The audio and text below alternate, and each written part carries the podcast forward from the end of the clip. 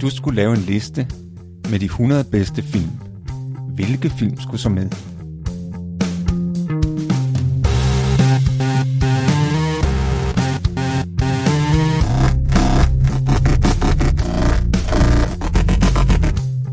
Hej, jeg hedder Morten. Og jeg hedder Thomas. Lyt med, når vi taler om vores liste med de 100 bedste film.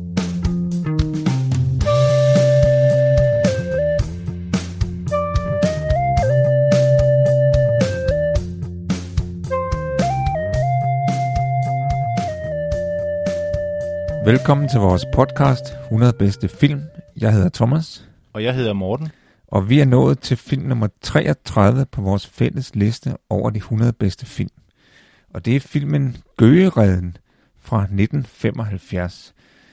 Og den er baseret på en bog af Ken Kesey fra 1962 af samme navn, det vil sige på engelsk, som hedder den uh, One Flew Over the Cuckoo's Nest. Filmen er instrueret af Milos Forman og har Jack Nicholson i hovedrollen. Og jeg skal som sædvanligt advare mod spoilere. Vi afslører hele handlingen og også slutningen i det her program. Så hvis man ikke vil udsættes for spoilere, så skal man altså se filmen, før man hører vores podcast.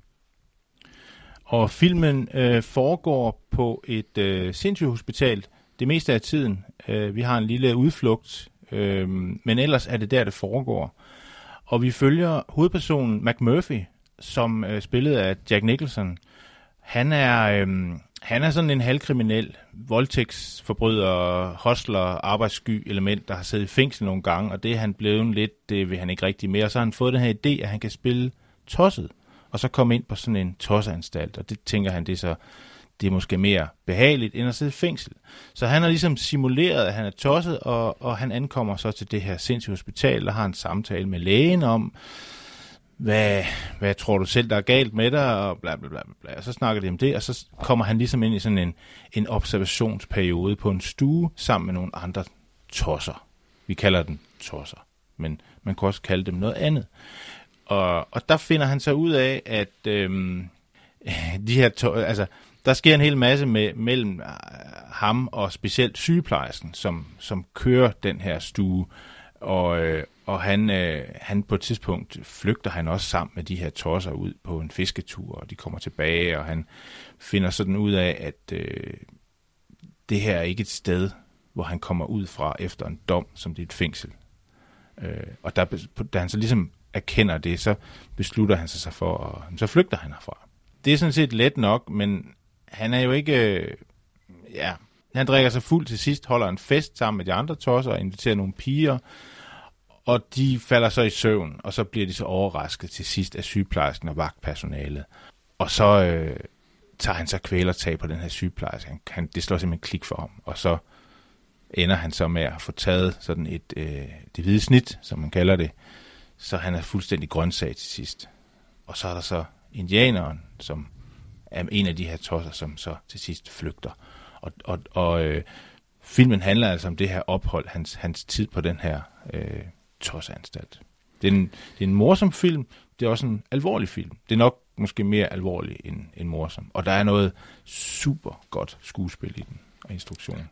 Jeg tror nok, at det han øh, dømt for, det det, der hedder statutory rape. Altså det vil sige, at øh, han har været sammen med en kvinde, som var yngre, end det var tilladt øh, og som man hvis nok troede havde en rigtig alder.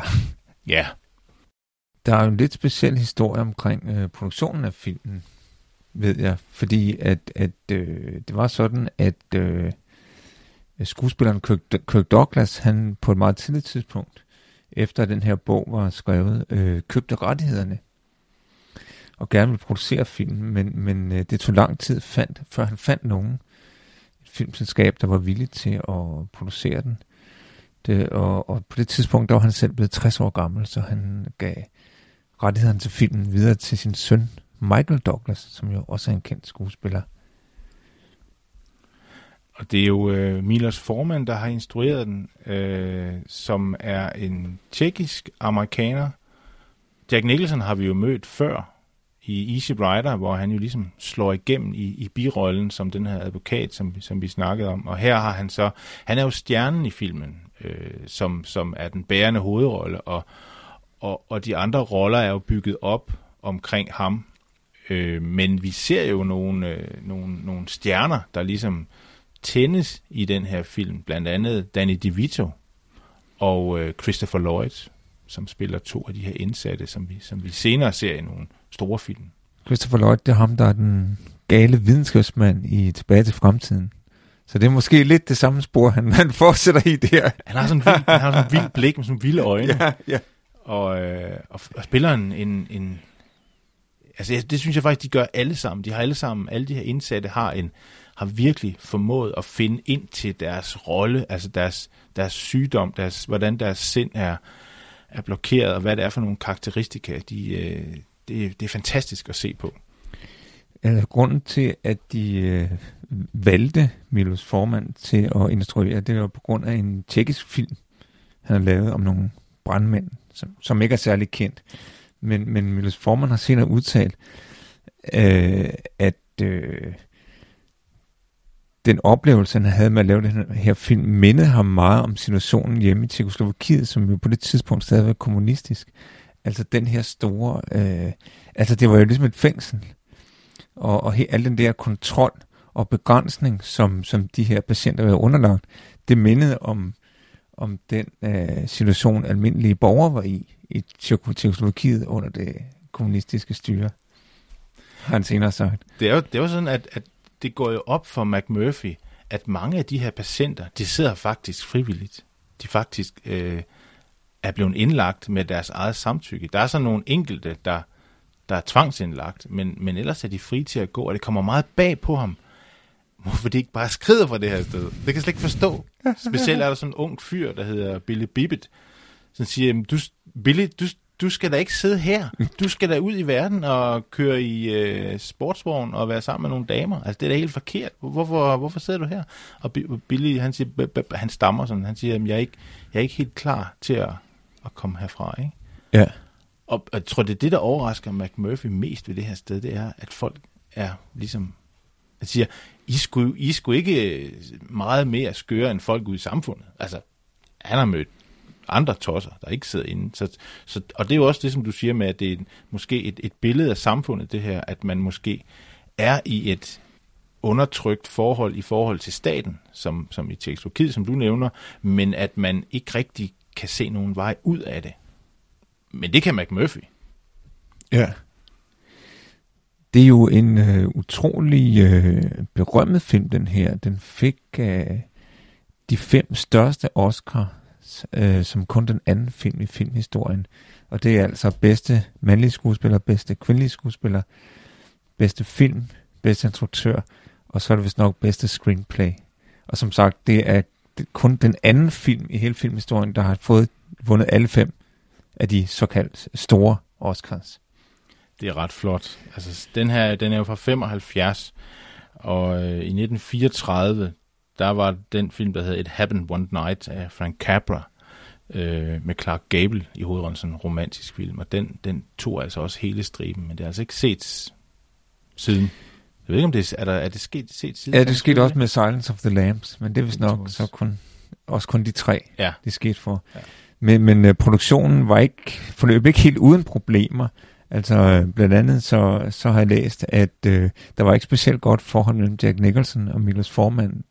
Uh, en af fotograferne hævdede, at, at de talte faktisk slet ikke sammen. Jack Nicholson talte gennem den her fotograf. og, og Milos Forman, han, i starten viste han slet ikke nogen af optagelserne til skuespillere. Så, så de begyndte sådan at miste tilliden til, at, at altså, om det egentlig gik, som det skulle. Og hvorefter han så, øh, altså om sider, gik med til at vise nogle af, af scenerne.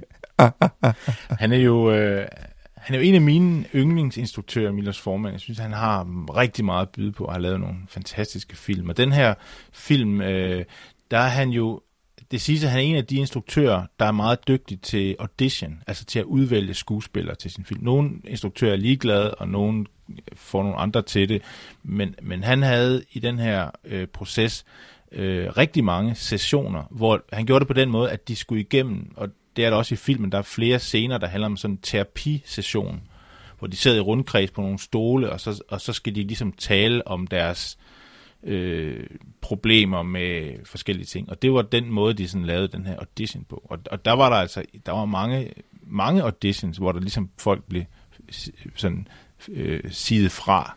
Og til sidst var det så sådan, at man havde en kerne. Danny DeVito var en af de første, der sådan ligesom var med til det hele, som, som var selvskrevet. Og, og så går det meget på, at nu har man en gruppe skuespillere, som er dygtige alle sammen, men, men vi skal have en med lang skæg, vi skal have en, der er høj, vi skal have, altså der skal være sådan en varietet i gruppen, som, øh, som er meget tydeligt, og jeg synes, det er, det er et fantastisk udvalg, der er af de her indsatte skuespillere. Man, det er meget forskellige. Vi har, øh, vi har for eksempel øh, en, der har et problem med sin kone, der sidder inde. Han er sådan meget... Øh, sessionen starter på et tidspunkt med, hvor det bliver spurgt med hans ægteskab og sådan noget, og det snakker han så om, og de andre byder ikke rigtig ind, men de, men de driller ham rigtig meget. Han er sådan meget med, at på et tidspunkt taber han øh, en cigaret, og så kravler han rundt efter den. Han, han er sådan helt hysterisk om det her, hvis, hvis tingene ikke går lige efter hans hoved, ikke? Og, øh, og det er en utrolig sjov karakter. Så der er forskellige typer, der har ligesom hver deres diagnose, Ja, og som opfører sig derefter. ja. Er der nogen scener i filmen, der har gjort særligt indtryk på dig? Ja, altså jeg synes, øhm, på et tidspunkt, øh, da, da McMurphy har været der et stykke tid, øhm, så, øh, så, så, så finder han jo ud af, at det her er egentlig ikke bare, det, det er bare sjov. Altså han regner med, at han kan, han har, lige- jeg tror han har en dom, som han så afsoner, og så på et tidspunkt er han i svømmehal sammen med de andre, og så har han sådan en dialog med en af, af, af plejerne, hvor McMurphy så siger til plejeren, jeg skal kun være her, jeg tror det er 56 dage, fordi det er det, han mangler i sin dom. Og så, han, så, så jeg skal jeg ud herfra, siger han. Og så siger plejeren, han siger, det er jo ikke misforstået det her. Du kommer først ud, når vi vurderer, at du er klar til at komme ud. Det kan tage lang tid. Og så går det, så kan man se sådan et blik, man ser, ligesom se hans ansigt, det skifter fuldstændig. Fordi så har han forstået, at, det her er ikke fængslet. Det er meget værre. Det, det minder jo om, om det, det, vi kalder forvaring i Danmark, som, som altså man kan blive idømt, hvis man har begået en forbrydelse, men bliver vurderet til at være psykisk syg, og derfor ikke strafegnet til normal fængsel. Så kan man komme forvaring, og det er som regel også på ubestemt tid. Det er det, han er, og, og, og så, da han finder ud af det, jamen, så beslutter han at flygte. Ja, Øh, så, så, så det, er, så det er en lidt kamp fidus, finder han ud af. Ja. Ikke helt så smart, det, som han Det er troede. nitte måske. Ja, han har trukket i den. Ja. Men han får sat nogle ting i gang, og der, der, er så, øh, der, er, der er to scener, jeg rigtig godt kan lide. Den ene scene er, øh, hvordan de er udenfor at spille, øh, spille øh, basketball. Der får han jo aktiveret dem til at spille basketball. Øh, og han får aktiveret specielt Chief, den her store indianer, som, som er døvstum og ikke siger noget og bare går rundt med en kost. Han er kæmpestor, så han får ham ligesom stillet ved det ene af de her basketballkurve.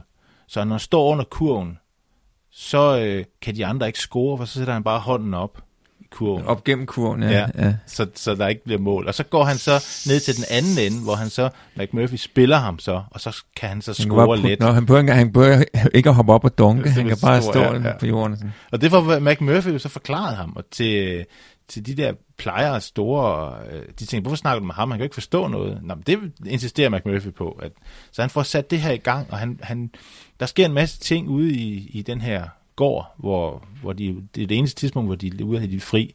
Og, øh, og så er der selvfølgelig scenen indenfor, hvor de, øh, fordi baseball-sæsonen starter, det er ret stort, og det er ret stort for McMurphy, fordi han skal se den her baseball, han siger, jamen altså, selv i fængslet, der så vi baseball, ellers var der oprør, altså folk skal se baseball, men det skal de så åbenbart ikke her, fordi det er ikke alle, der har lyst til det. Og så får han så taget op på sådan en session, hvor de sidder rundkreds, han rækker hånden op og siger, jeg vil godt tænke mig, noget vi skal snakke om, Vi vil gerne se den her baseballkamp. Og så stemmer de så om det. Første gang, så altså, jeg stem nu for det, vi skal se baseball. Nej, men det, det gør de så ikke. Det er sådan, det er sådan mærkeligt. Altså, det, men det sker så ikke. Men så får han det taget op igen, og så har han dem så med. Så stemmer de så. De får så ni stemmer, alle dem, der sidder rundt om. Og så siger hende her sygeplejen, siger, ja, I har jo kun ni stemmer. Ni stemmer, siger han. Det er jo jordskredet siden sidst. Der var der kun to eller tre. Ja, men vi er jo 18 på afdelingen, og der skal være et flertal. Okay. Og så siger han så, jamen, altså, de der grøntsager, der render rundt og slet ikke er med til sessionen, skal de også stemme? Ja, de er jo også en del af, af gruppen, siger sygeplejersken. Og så prøver han at få dem til det, og det lykkedes ham så faktisk at få chief, den her indianer, til at række hånden op. Men så siger sygeplejersken, at mødet er jo ophævet, så, så øhm, det gælder jo ikke den her afstemning. Og der, der bliver han rigtig, det bliver han meget skuffet det, det er jo nærmest valgfusk, det hun det, laver der. Jo, men der er jo, altså, man skal også se det fra hendes synspunkt. Altså mødet er ja. ophævet, så gælder afstemningen jo ikke. Han nåede det jo ikke inden for tiden. Altså, men det synes han jo er, og det kan man sige, altså det her system er jo, er systemet til for patienten, eller er det til for sygeplejersken, eller er det til for systemet selv? Det er sådan et godt eksempel på det. Men de får ikke lov til at se den her kamp. Og så gør han det, at han sætter sig i sofaen foran fjernsynet, og så begynder han at tale, som om han ser kampen. Og så får han dem alle sammen med, så de står simpelthen og jubler foran det her tomme fjernsyn. Og der kan man se på sygeplejersken, det kan hun ikke klare. Så, så der er hun så, lidt så, så vinder han alligevel. Han vinder den der psykiske kamp mellem ja. ham og sygeplejersken. Og den scene er improviseret af Jack Nicholson. Det er simpelthen hans bidrag til det. Han var selv stor øh, baseball øh, entusiast og kendte de der spillere, og, og har nogle fantastiske replikker om den der baseball, der er på et tidspunkt, oh, give me a winnie or dig, die, altså sådan en hotdog, ikke? Og hele den der stemning om baseball bliver malet op lyslevende, så de alle sammen kan se det og juble over, at de, det her hold vinder. Jeg tror, det er Yankees, han holder med. Det er, det er fantastisk scene, hvordan der kan blive skabt liv i noget, hvor der bare er fuldstændig dødt. Øhm, kan du lige tykke i Morten? Ja, det kan jeg godt. Fordi jeg har faktisk noget med her. Har du det? Vil du have et stykke? Ja, tak. Jeg, øh, det er sådan nogle aflange frugttyggummi, kan jeg se, du har. Juicy fruit. Juicy fruit, ja. fordi, det er fordi jeg, der er jo faktisk en scene i filmen, hvor, hvor den her indianer for første gang siger noget. Ja. Meget overraskende, fordi han faker jo. de troede, han ikke kunne tale. Det første, han siger, det er faktisk, da han får et stykke tyggegummi. Mmm, juicy fruit. Ja. Og så finder Jack Nicholson ud af, at han har faked det ja. hele vejen. Ja, for han giver ham tyggegummi jo. Og så siger indianer, siger han så, thank you. Og så kigger Jack Nicholson. Nå, han siger thank you. Ja, ja, ja, og så giver han ham et stykke mere, og kigger. Og så siger han så, juicy fruit. og, og så er de jo på bane, de er jo på bølgelængde, ja. de to der, fordi ja. Jack Nicholson, eller Jack Nicholson er også en faker, ikke? Han er, jo, der, der opstår et venskab mellem ja, de to. Ja, det gør, det gør. Og der, der er jo, der ved, der er en speciel historie om, hvordan at uh, indianeren, uh, Samson hedder han. Ja, den indianer. godt navn, ikke? Sjov navn, ikke? Samson, stor, stærke, meget stor, stærk ja. indianer. Altså, hvordan han, hvordan han kom med i filmen, fordi han var egentlig ikke skuespiller til at begynde med. Nå, de havde et problem, der skulle, altså der er jo en indianer i bogen, ret vigtig ja. øh, scene om person, men så fandt de ud af, at indianer er egentlig ikke så store. Så det der med at finde store indianer, det var faktisk, det var faktisk ret svært, og det var faktisk ret kritisk. Fordi ja. hvis de ikke kunne finde indianeren, så øh, hvad, altså, det var de jo nødt til. Så, og, og øh, det var simpelthen øh, en brugvognsforhandler, der opdagede Will Sampson, som han hedder, fordi han kom som kunde i hans butik, og han vidste, han kendte øh, en af producerne, og havde fået at vide, at vi leder efter en rigtig stor indianer, og så ringede han sammen og sagde, nu, nu har jeg fundet en stor indianer der kan være med i jeres film. Will Sampson, altså Samson hedder han næsten, ja, ja. ikke? Meget sjovt. Men han kom så over i lufthavnen, møder dem i lufthavnen, de er meget spændte. Ja. Og så ser den her kæmpe store, siger, yes, that's a guy. Og så, og så er der en, der siger, nu håber vi bare, at han kan, han kan, altså, han kan sige noget, ikke? Altså, ligesom han også har talt med sig, og så er en, der siger, det gør jo ikke noget, for han skal jo ikke sige noget. så det kan ikke galt. Han er, han er virkelig et fund til, til den rolle og til, til filmen. Hvad, Thomas, har du nogle favoritscener? Altså, jeg kan godt lide, øh, jeg synes, den der scene med, med festen, øh, Øh, og især øh, den rolle, som Billy Babbitt spiller, ham der stammer, den unge mand, der stammer, fordi øh, Jack Nicholson synes jo, at øh, han skal prøve at, at have sex med en dame. Det har han vist nok ikke prøvet før. Så det får øh, Jack Nicholson sat op. Han, han, Jack Nicholson inviterer jo to kvinder med til den her fest. Det er jo en, altså, det er jo en afdeling for mænd. Så der er jo ellers ikke nogen kvinder på afdelingen, bortset fra personale selvfølgelig. Øh, så han får smuglet to kvinder ind i forbindelse med den her fest, og han får arrangeret, at Billy Babbitt skal være sammen med den her kvinde, ikke? og da de så, øh, så da, da sygeplejersken ankommer om morgenen og, og ser, ligesom, hvad der er foregået, ikke? øh, så, så afslører hun jo også Billy Babbitt sammen med den her kvinde. Ikke? Men så siger hun jo, sygeplejersken, at øh, hun vil fortælle hans mor om det. Og det er han altså ikke glad for. Og han siger, at det behøver du ikke. Jo, det, jo, det synes jeg er, er nødvendigt, siger hun, ikke? Hvorefter han så låser sig inde på kontoret og begår selvmord. Og det, det, det synes jeg er en meget stærk scene. Og, og jeg synes i øvrigt, at han er en fantastisk skuespiller. Øh, Brad Dourif. Ja. Han, øh, utro, spiller øh, den her rolle utrolig godt. Han er ikke nogen superkendt skuespiller, men nogen kender ham måske fra en øh, birolle, han havde senere i Ringnes Herre, hvor han har en af de få øh, rigtig gode skurkeroller i, i den, der hedder De To Tårne, hvor han er jo den her øh, onde rådgiver, som kong Theoden har, som jo ligesom forråder ham, og i virkeligheden står lidt tom med Saruman. Ikke? Og så, det, den, den spiller han også fantastisk, øh, den der rolle. En rigtig slæsk øh, hofsno. Ja, netop, ikke? Men apropos skurkeroller, øh, jeg så, at, at hende her sygeplejersken, hun er jo på øh, den liste, der er lavet af American Film Institute. De har lavet en del lister, som er, som er interessante på mange måder, men de har lavet en over de, øh, de, de største skurkeroller i film, og der er hun på en femteplads. Ja, det er imponerende. Ja, hun er også en badass. Øh, ja. Jeg har absolut ikke sympati for hende. Men jeg tænker, den scene, du beskriver, Thomas, der er det jo, han er jo næsten ved at tage ud af vinduet. Han, er, han har jakke på og hat på, og de er ved at sige farvel. Og så er det så, at, at Billy Bibbet øh, ligesom snakker med, har snakket med den her kvinde, og, og, og så er det så, at de ikke tager afsted. Og det, der er mange muligheder for McMurphy at komme væk herfra. Men, yeah. men der er altid, han skal altid lige, der er et lille, han lige skal, ikke? Og, og, og det her så... Øh... Jo, altså bliver han jo så, så gal over, at han mener, altså hun, han mener, at hun er skyldig at han har begået selvmord, og så prøver så at kvæle hende. Ja. Og det fører jo så til, til slutscenen, som, øh, hvor man ser, at han er, han er blevet lobotomiseret, hvor ja. det han har fået taget det hvide snit og er blevet en grøntsag. Ja. Øhm, og hvor øh, hans ven, indianeren, så går et medlidenhedsdrab, kan man sige, på ham, fordi han vil ikke efterlade ham der som en grøntsag.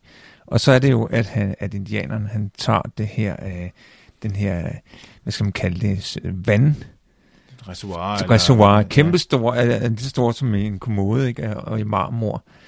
Og, og, og øh, som han tager og løfter, men det refererer til en tidligere scenefilm, fordi, hvor, hvor Jack Nicholson i starten af filmen siger, jamen jeg kunne da sagtens uh, komme ud af fra, hvis jeg ville.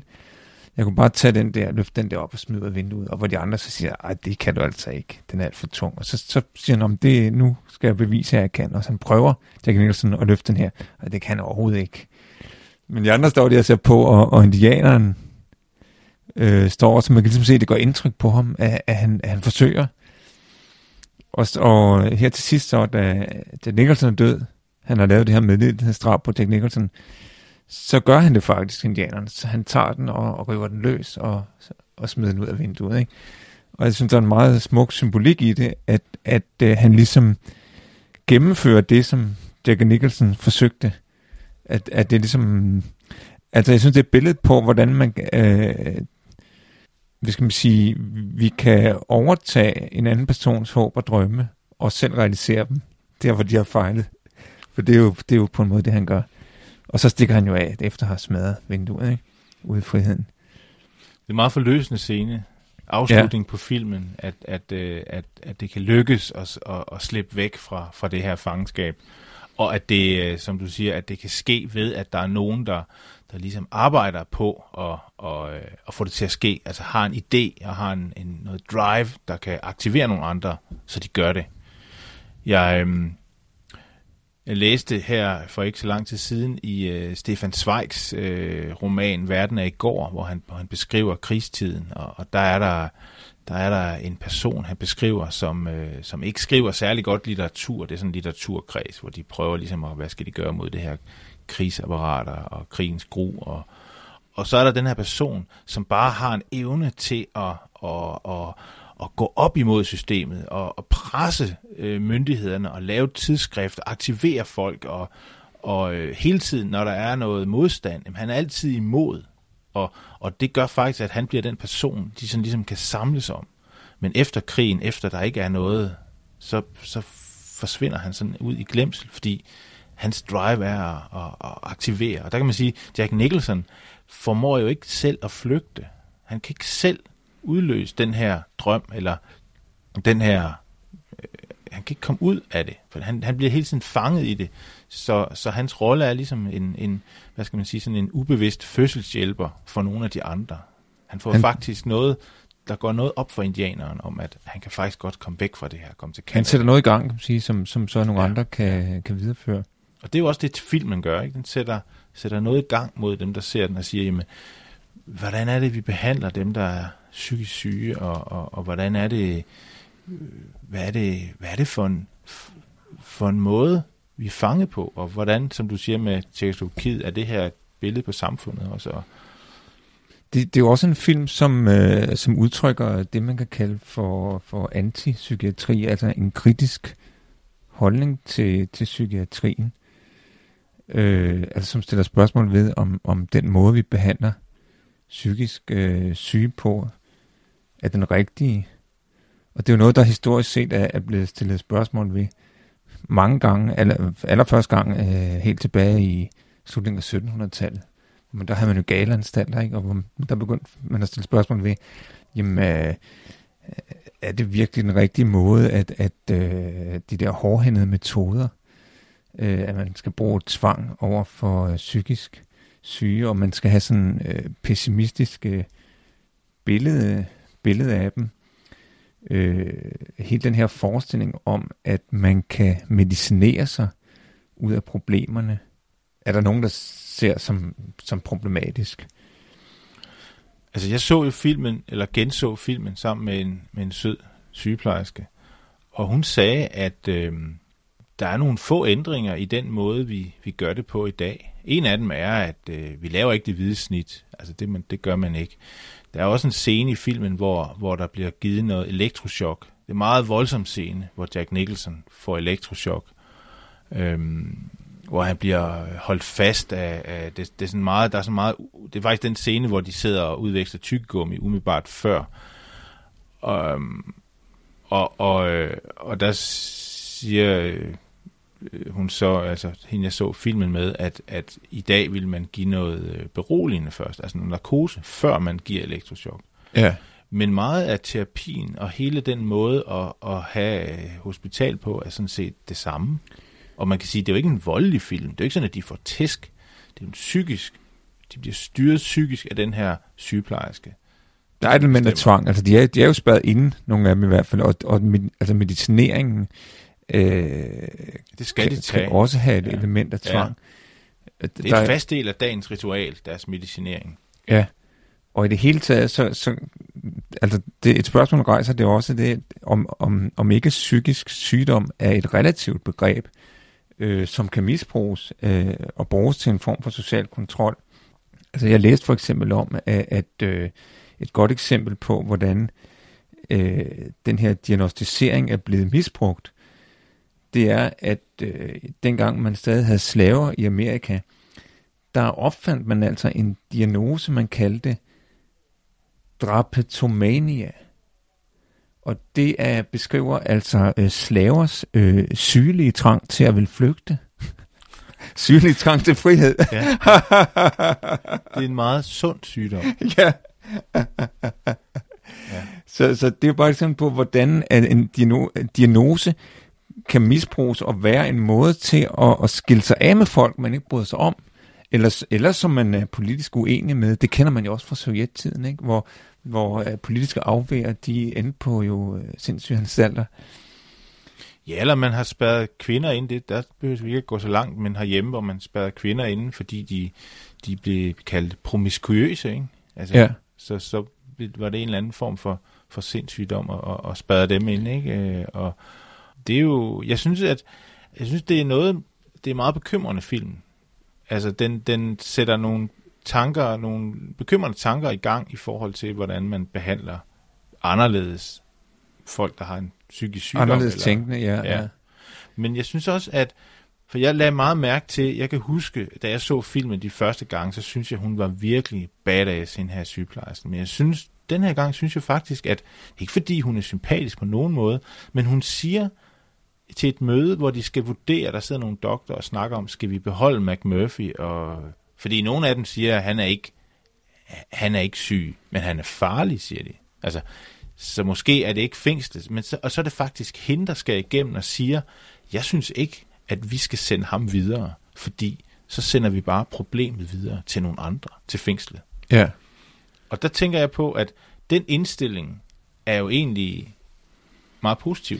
Ja, altså hvis, hvis, hvis, hvis det er Men spørgsmålet er, om hun noget har mener oprigtigt. Jeg tror, hun Ja. ja. muligvis har en anden dagsorden, Ja, ja, og det er måske, at det er en, mag, at det er en form for magtkamp, som hun, skal også ønsker at ham, vinde. ikke? hun vil knække ham. Det er det. Og det er jo en fejl, og det er jo historisk set, der blandt andet øh, ham, der hedder Foucault, har, har skrevet noget om det her, at, at historisk set var det tidligere sådan, at øh, man betragtede øh, gale mennesker som nogen, der, der sådan, havde sådan forkert syn på virkeligheden, led af nogle illusioner, og de kunne måske helbredes ved, at de gik nogle lange ture i naturen, fordi øh, naturen var jo udtryk for, for sandheden. Ikke? Men det ændrer sig så, at man begynder at opfatte det som om, at der er noget galt med deres vilje. Deres vilje er syg, eller de har en ond vilje. Og derfor, og derfor øh, skifter det til, at, at det, der nu skal ske, det er, at øh, behandleren, lægen, med sin sunde vilje, skal, skal øh, dominere og overmande den syge, syge vilje. Det vil sige, nu får forholdet mellem læge og patient karakter af en magtkamp. Og det er det, vi ser i filmen. Ja. Lige præcis det, vi ser i filmen. Det er præcis det, vi ser i filmen, ja. og, og, og så, det tror jeg egentlig stadigvæk i dag, at der, at der er spor af. Øh, altså, jeg, jeg tror langt fra, at alle problemer i, i, altså alle de her spørgsmål er løst. Men jeg ser, det som, jeg ser hende som en skurk, hvis man skal diskutere, hvad for en type skurk hun er. Vi har tidligere talt om, om skurke, Richard den tredje og andre. Men jeg ser hende som en, en, et, øh, et, et, et, en, en skurk, der, der ikke er ond i sig selv, men som er systemets skurk. Altså hun er repræsentant for systemet. Hun følger systemet, og har egentlig ikke... øh, Hun har ikke sådan en, nu skal jeg rigtig... Det kan godt være, at det bliver lagt lidt i hende, men, men man skal faktisk lede lidt efter det. Hun repræsenterer systemet, og systemet er, at hvis der er den her adfærd, jamen så behandler vi det på den her måde. Fordi det er sådan, systemet er. Ja. Og jeg tror, jeg tror det her med diagnoser, det, det er, det er tvækket svært. Altså for eksempel så læste jeg om, altså det her hele det her spørgsmål om, hvad skal vi betragte som normalt, hvad skal vi betragte som sygeligt. Jeg læste så sent som i dag en artikel, der, der, der handlede om, at man nu var begyndt at diskutere, om man skulle be, kunne diagnostisere sorg, som altså en, en sygdom, som, som man skulle have behandling for. Ikke? Og, og det, har nogle, det har en fordel på den måde, at altså vores samfund fungerer på den måde, at, at hvis du kan blive øh, diagnostiseret som syg, så har du ret til, til hjælp og støtte. Så der er nogle fordele i at få en diagnose, ikke? men omvendt kan det også virke stigmatiserende. Men jeg synes jo, det ville være helt skørt, hvis, hvis sorg pludselig skulle betragtes som en sygdom. Jeg synes, den der lyst til frihed er god, ikke? Altså, Jo, jo. Fordi det er da klart et problem for, for slaveinstitutionen, at, at folk har lyst til at flygte. ja, det, er, Og, det er øh, selvfølgelig. Den er det, god. det, er da, det er da et problem, der skal, der skal kureres. Ikke? Ja, så, altså diagnoser er ofte noget, man kan jonglere med Ja, ja, efter for ja, godt befindende. præcis. Hysteri, ikke? Ja, og, og, jo som, noget i gamle dage, hvis... og, hvis og som intet har med videnskabelig ob- objektivitet at gøre. Ja. Øh, så læser jeg, jeg læste jo også i dag, noget jeg synes var chokerende, det er om brugen af aktiv dødshjælp. I, I Belgien og Holland har de aktiv dødshjælp, og som er blevet temmelig udbredt. Og det er noget dertil, hvor man i dag i Belgien og Holland kan give aktiv dødshjælp til psykisk syge. det er faktisk det, Chief han gør, indianeren gør i filmen. Ja, men, men, det er trods Det er alt hans anderledes. egen beslutning, Ja. som han selv står på mål for. Ja. Det er ikke systemet. Nej. Det er ikke en anden læge, Det er det der ikke. siger... Øh, Men det er jo aktivt. og, og, men, og for eksempel har man givet aktiv dødshjælp til en øh, psykisk syg kvinde på 38 år. Det, synes jeg, det synes jeg er langt ude. Det minder om det, nazisterne gjorde, synes jeg. De, Men- de lavede også øh, aktiv dødshjælp på psykisk syge. Ja. Ja. ja, det jeg synes virkelig, det er skræmmende. Ja. Og det sker i dag. Det er noget, der sker i dag. Det sker i dag, mens ja. Du sidder og lytter til det Men her. så, så så, sker det, så, så, så, Ja. altså, vi, øh, der, er, øh, det er langt fra, at alle problemer er løst, som Ja, jeg det- ser det. Desværre. Men Ja. vi prøver at løse så mange problemer, Vi prøver at løse så mange, vi i kan. værelse. Der er vi problemknuser, men vi har jo faktisk også haft en dansk film, Ja, vi, der, der handler om det her. Om det er den, der hedder Vi alle sammen tossede. Fra 1959 har øh, lidt det samme tema. Øh, den film er instrueret af Svend Metting. Og i hovedrollen har Dirk Passer og Kjeld Petersen. Og den handler jo om, at øh, Kjeld Petersen han er ude at køre i, i sin bil og støder ind i en elefant, som er sluppet løs fra cirkus. Men da han så fortæller politiet, at øh, han går galt, fordi han støder ind i en elefant, så tror de, at han er tosset. Eller han måske har drukket for meget. Og det fører så han til, at han bliver indlagt på øh, sindssygt hospital, hvor lægen jo ganske rigtigt kan påvise, at han er skør. Og at, øh, han slipper ikke ud, før han har erkendt, at han er syg. Det er ligesom McMurphy. Ja, præcis. Ja. Ikke? Og, men hvor det så ender med, at, at øh, de, de finder ud af, at der var virkelig en elefant. Det, om det viser bare, hvor, hvor, øh, hvor tilfældigt det kan være med de her diagnoser. Han bliver diagnostiseret som øh, psykisk syg, fordi han har sagt, at han kørte ind en elefant. Indtil det viser sig, jamen det gjorde han faktisk. der Ja, var en, ja. en virkelig elefant. Ikke? Der var en elefant. Virkelig øh, god og sjov film. Men den har vi ikke med på vores liste. Men vi har mange andre gode film. Det har vi. Vi skal til at slutte nu, og øh, tak fordi du lyttede til vores podcast 100 bedste film. Jeg hedder Morten. Jeg hedder Thomas.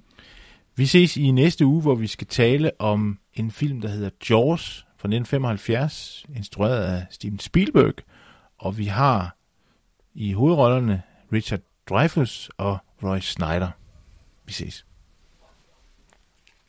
thank you